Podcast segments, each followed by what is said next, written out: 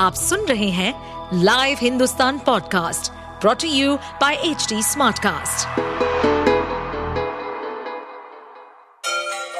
Ganga किनारे बसे राज्य उत्तर प्रदेश की खबरें पॉडकास्ट में आपका स्वागत है इस पॉडकास्ट में हम सुनेंगे छोटे शहर इटावा से लेकर राजधानी लखनऊ, चमड़े के शहर कानपुर और राम की नगरी अयोध्या जैसे सभी शहरों से जुड़ी राजनीति, विकास, मनोरंजन दल बदल फरेब और अपराध जगत की सभी खबरें उत्तर प्रदेश में योग दिवस के आयोजन से पहले और बाद जिस प्रकार की सियासत हो रही है, उस पर मामला गरमाया हुआ है। प्रदेश की राजनीति में हर मुद्दे को इस समय गरमाने की कोशिश की जा रही है। दरअसल पिछले दिनों कांग्रेस और समाजवादी पार्टी की ओर से योग दिवस पर सीएम योगी के योग का एक वीडियो सोशल मीडिया पर पोस्ट किया गया। इस वीडियो में सीएम योगी आदित्यनाथ को योग करते हुए लड़खड़ाता दिखाया गया। दावा किया गया कि सीएम योगी सही तरीके से योग नहीं कर पा रहे हैं। सपा प्रमुख अखिलेश यादव ने वीडियो ट्वीट किया, वीडियो का कैप्शन उन्होंने दिया, जॉय योगा। यूपी कांग्रेस के ट्विटर हैंडल से भी ये वीडियो पोस्ट किया गया था। साथ में कैप्शन दिया गया, नाम में योगी लग जाने से योग करने का ढंग नहीं आ जाता। आप ढोंग ही कीजिए, बाबा, योग आपके बस का नहीं।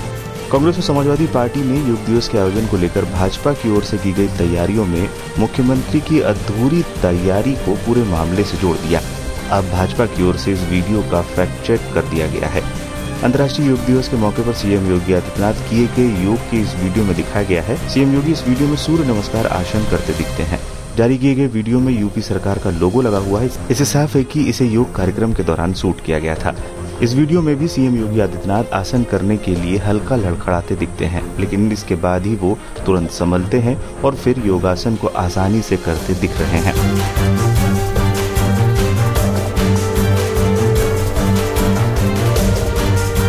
बता दें, यूपी में लोकसभा चुनाव को लेकर तमाम दलों की तैयारी शुरू हो चुकी है। इस क्रम में तमाम कार्यक्रमों को ज़ोर शोर से आयोजित किया जा रहा है। सीएम योगी ने गोरखपुर में योग कार्यक्रम में भाग लिया था। इसके साथ ही उनके साथ स्थानीय सांसद रवि किशन और अन्य नेता कार्यकर्ता मौजूद थे। वहाँ पर कार्यक्रम में सीएम योगी ने अपनी योग के स्किल का प्रदर्शन किया। लेकिन सपा और कांग्रेस की ओर से ट्वीट के ज़रिए लड़खड़ाने की जिस घटना को बढ़ा चढ़ाकर पेश किया गया, उस पर अब सवाल उठने लगे हैं। दरअसल लखीमपुर खीरी के जहानगर गाँव में बंदरों ने आतंक मचा दिया है। वो झुंड में आते हैं और एक साथ फ़सलों को तहस नहस कर देते हैं। बंदरों की ये शैतानियाँ वहाँ के किसानों का सिरदर्द बन गई है और इसी से छुटकारा पाने के लिए एक किसान ने गजब की तरकीब लगाई। किसान भालू की पोशाक पहनता है और अपने खेत की रखवाली करता है।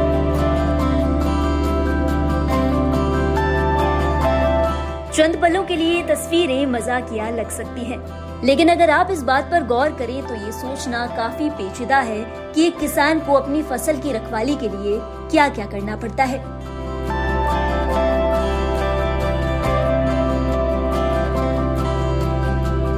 अपने फ़सलों को बचाने के लिए किसान की ये गजब की तरकीब चारों ओर वायरल हो रही है। इस इलाके में अब एक को देखकर बाकी कई सारे किसान भी इसी तरकीब को अपनाने लगे हैं।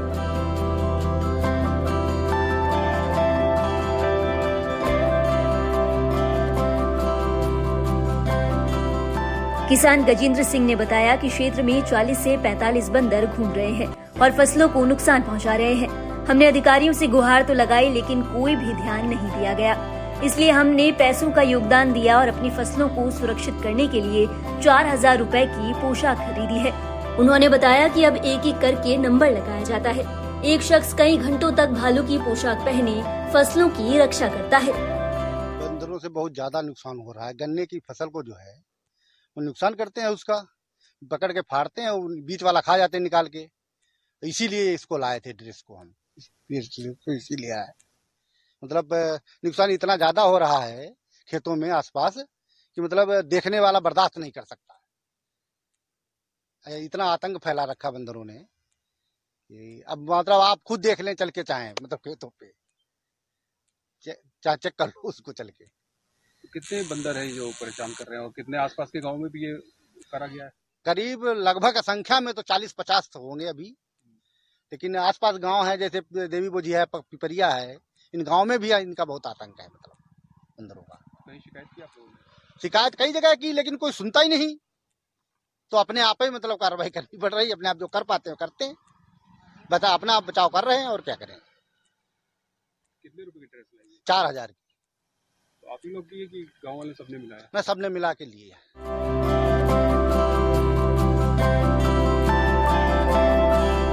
देखने से भले ही ये हास्यप्रद लग सकता है लेकिन भालू की पोशाक में कई घंटों तक कड़ी धूप में बैठने से किसानों को बेहद परेशानी का सामना करना पड़ता है। किसानों का कहना है कि घंटों इसी पोशाक में बैठे रहने से वो पसीने से तरबतर हो जाते हैं और कई बार तो कई किसानों की तबीयत भी बिगड़ने लगती है। लेकिन दुखद बात यह है कि इसके अलावा उनके पास कोई उपाय भी नहीं है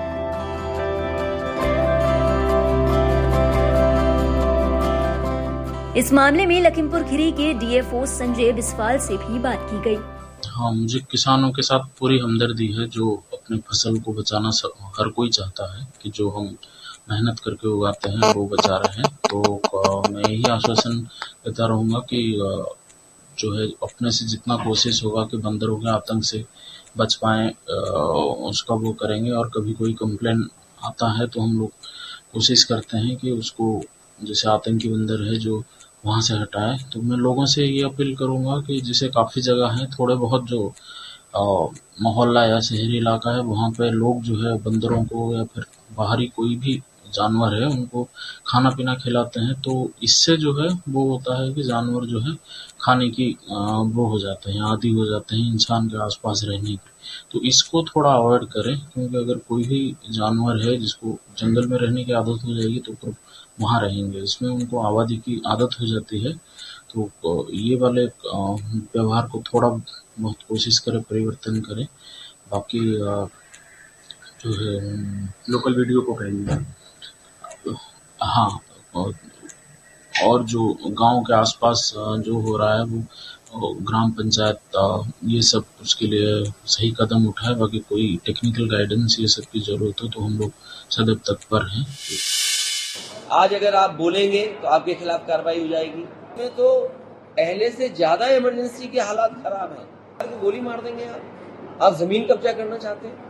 क्या ये इमरजेंसी से खराब माहौल नहीं है? इस सवाल पर बहुत से लोगों के साथ परेशानियाँ पैदा की गई थी इमरजेंसी के दिन। और आज ही के दिन इमरजेंसी लागू हुई थी। वो तो एक पुराना इतिहास है। लेकिन आज जो इमरजेंसी है, आज अगर आप बोलेंगे तो आपके खिलाफ कार्रवाई हो जाएगी। आज इमरजेंसी ऐसी है कि आपको सच्चाई आप तक नहीं पहुंचेगी। अगर आप उनसे सवाल पूछेंगे सरकार से तो सरकार आपके खिलाफ कार्रवाई कर देगी। कोई न्याय की उम्मीद नहीं कर सकता इस सरकार पर। तो आज में तो पहले से ज़्यादा इमरजेंसी के हालात खराब हैं। जो हमसे पूर्वज थे, हमसे पहले के लोग थे, उन्होंने वो इमरजेंसी देखी। लेकिन हम तो आज की इमरजेंसी आँखों से देख रहे ये सरकार कैसे काम कर रही है? जो संविधान, जो लोकतंत्र हमें अधिकार देता है, उन अधिकारों को नहीं छीना जा रहा। अगर प्रेस के लोग भी सच्चाई चला दें तो क्या मुकदमे नहीं दर्ज हो रहे अभी तक जितने प्रेस के लोगों के ऊपर मुकदमे दर्ज हुए इतने शायद इमरजेंसी में भी दर्ज नहीं हुए होंगे। और जब हम और आप लोग इमरजेंसी पर बात कर रहे हैं, मुझे याद है, उन्नाव का एक नौजवान पत्रकार हमारी प्रेस कॉन्फ्रेंस में आया था, और उसने कहा था कि अगर मुझे सुरक्षा नहीं मिलेगी, अगर मेरी मदद नहीं होगी तो हो सकता है भारतीय जनता पार्टी के लोग उसको गोली मार दें। और वो आज दिखाई दे रहा है हमको। कल रात तो उसको गोली मार दी। किसी पत्रकार को गोली मार देंगे आप? आप ज़मीन कब्जा करना चाहते हैं? क्या ये इमरजेंसी से खराब माहौल नहीं है? भारतीय जनता पार्टी क्या कह रही है? भारतीय जनता पार्टी कह रही है कि ये फ़ोटो ऑप था। आपको याद होगा, मुख्यमंत्री जी के कंधे पे हाथ रख करके फ़ोटो आप कौन कर रहा था। और हम और आप लोग तो कभी मेकअप करके फ़ोटो नहीं खिंचवाते। लेकिन बीजेपी का कोई नेता है, बिना मेकअप के फ़ोटो ही नहीं खिंचवाता। और हम आप लोग कभी कपड़े नहीं तय करते कि कौन से कपड़े पहन के जाना है। वो तो बाकायदा तय करते हैं कि आज ये प्रेस है तो ये कपड़े होने चाहिए।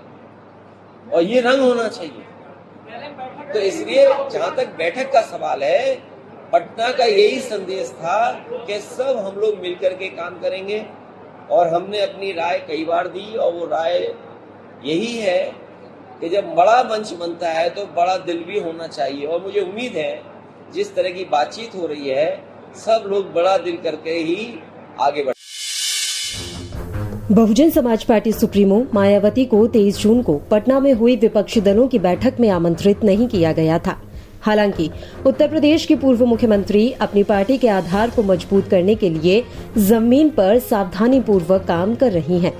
बीएसपी, दलित, ओबीसी और पसमानदा मुसलमानों के उन मतदाताओं को वापस लुभाने की कोशिश कर रही है, जो पिछले दस वर्षों में सत्तारूढ़ बीजेपी में चले गए हैं बीजेपी विरोधी मंच में शामिल नहीं होने के बावजूद उन्होंने फ़िलहाल विपक्षी मोर्चे से दूरी बनाए रखते हुए अपना हमला बीजेपी पर केंद्रित रखा है। सूत्रों ने कहा कि उनकी पार्टी ने उन मतदाताओं तक पहुँचने के लिए राज्य के हर ज़िले में विभिन्न जातियों और समुदाय के अपने नेताओं को तैनात किया है। जो बीएसपी के घटते वोट शेयर और सीटों की संख्या में लगातार गिरावट के कारण दूसरे दलों में चले गए हैं। पटना बैठक के दौरान कांग्रेस समेत पंद्रह ऐसी ज़्यादा विपक्षी दलों ने 2024 के चुनाव के लिए बीजेपी के खिलाफ कार्य योजना बनाने की कवायद शुरू कर दी है। उधर बीएसपी सूत्रों ने कहा कि उसके नेताओं को अपने भाषणों में कांग्रेस के प्रति नरम रुख अपनाने का भी निर्देश दिया गया है। पटना बैठक से कुछ दिन पहले अपने यूपी नेताओं के साथ बैठक के बाद आधिकारिक बयान में मायावती ने बीजेपी और समाजवादी पार्टी पर हमला किया, लेकिन कांग्रेस पर कोई टिप्पणी नहीं की थी। बीएसपी के एक नेता ने कहा कि नेताओं को अनौपचारिक रूप से सूचित किया गया है कि वे कांग्रेस पर कड़े शब्दों में हमला न करें। ऐसा लगता है कि पार्टी ने भविष्य के लिए गठबंधन का विकल्प खुला रखा है। बीएसपी के ही एक अन्य नेता ने कहा है कि ऐसा लग रहा है कि बीएसपी कांग्रेस के प्रति नरम रुख अपना रही है। कांग्रेस को 2024 में पार्टी के लिए एक अच्छा गठबंधन विकल्प माना जा सकता है। वहीं पटना में विपक्ष की बैठक, दूसरा ऐसा बीजेपी विरोधी मंच था जिसमें मायावती शामिल नहीं हुई थी। इससे पहले अगस्त 2017 में बीएसपी ने पटना में आरजेडी की बीजेपी भगाओ, देश बचाओ रैली को ये कहते हुए छोड़ दिया था कि वह गैर बीजेपी दलों के बीच गठबंधन की रूपरेखा और सीट बंटवारे के फॉर्मूले तक किसी भी विपक्षी दल के साथ मंच साझा नहीं करेंगी।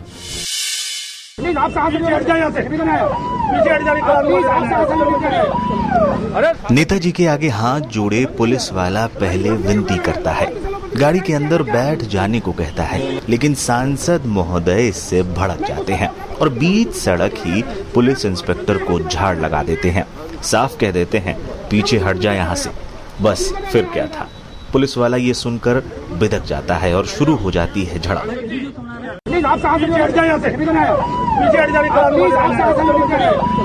अरे सांसद जी। लोगों को समझ नहीं आ रहा। अरे बदतमीजी क्यों कर रहे। हैं हैं इसलिए हमें क्या? और अधिकारी वीडियो दिखा क्या बात है मेरी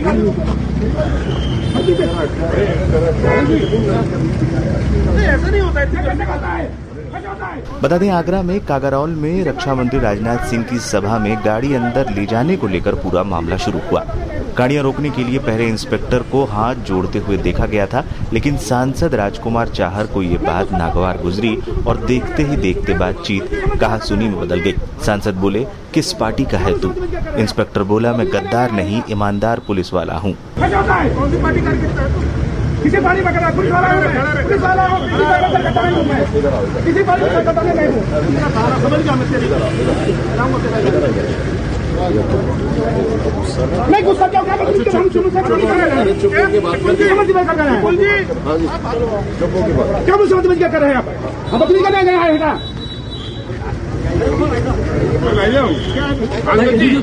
बता दें वीडियो वायरल होने के बाद लोग कई तरीके की प्रतिक्रियाएँ दे रहे हैं। कई लोगों ने पुलिस की हिम्मत की दाद दी है, वहीं कई लोगों ने ये भी लिखा कि सांसद की गाड़ी रोकना सही नहीं था। वीडियो पर तमाम तरीके की मिलीजुली प्रतिक्रियाएँ सामने आ रही है। आप सुन रहे थे हमारे पॉडकास्ट उत्तर प्रदेश की खबरें। ऐसे ही अपराध जगत से जुड़ी, चुनौतियों से भरी राजनीति और विकास की खबरों जैसी अन्य जानकारी के लिए सुनते रहिए हमारे इस पॉडकास्ट को। इस पॉडकास्ट पर अपडेटेड रहने के लिए हमें फॉलो करें एट एच डी हम सारे मेजर सोशल मीडिया प्लेटफॉर्म पर मौजूद हैं। और ऐसे पॉडकास्ट सुनने के लिए log on to W W W dot H D Smartcast dot com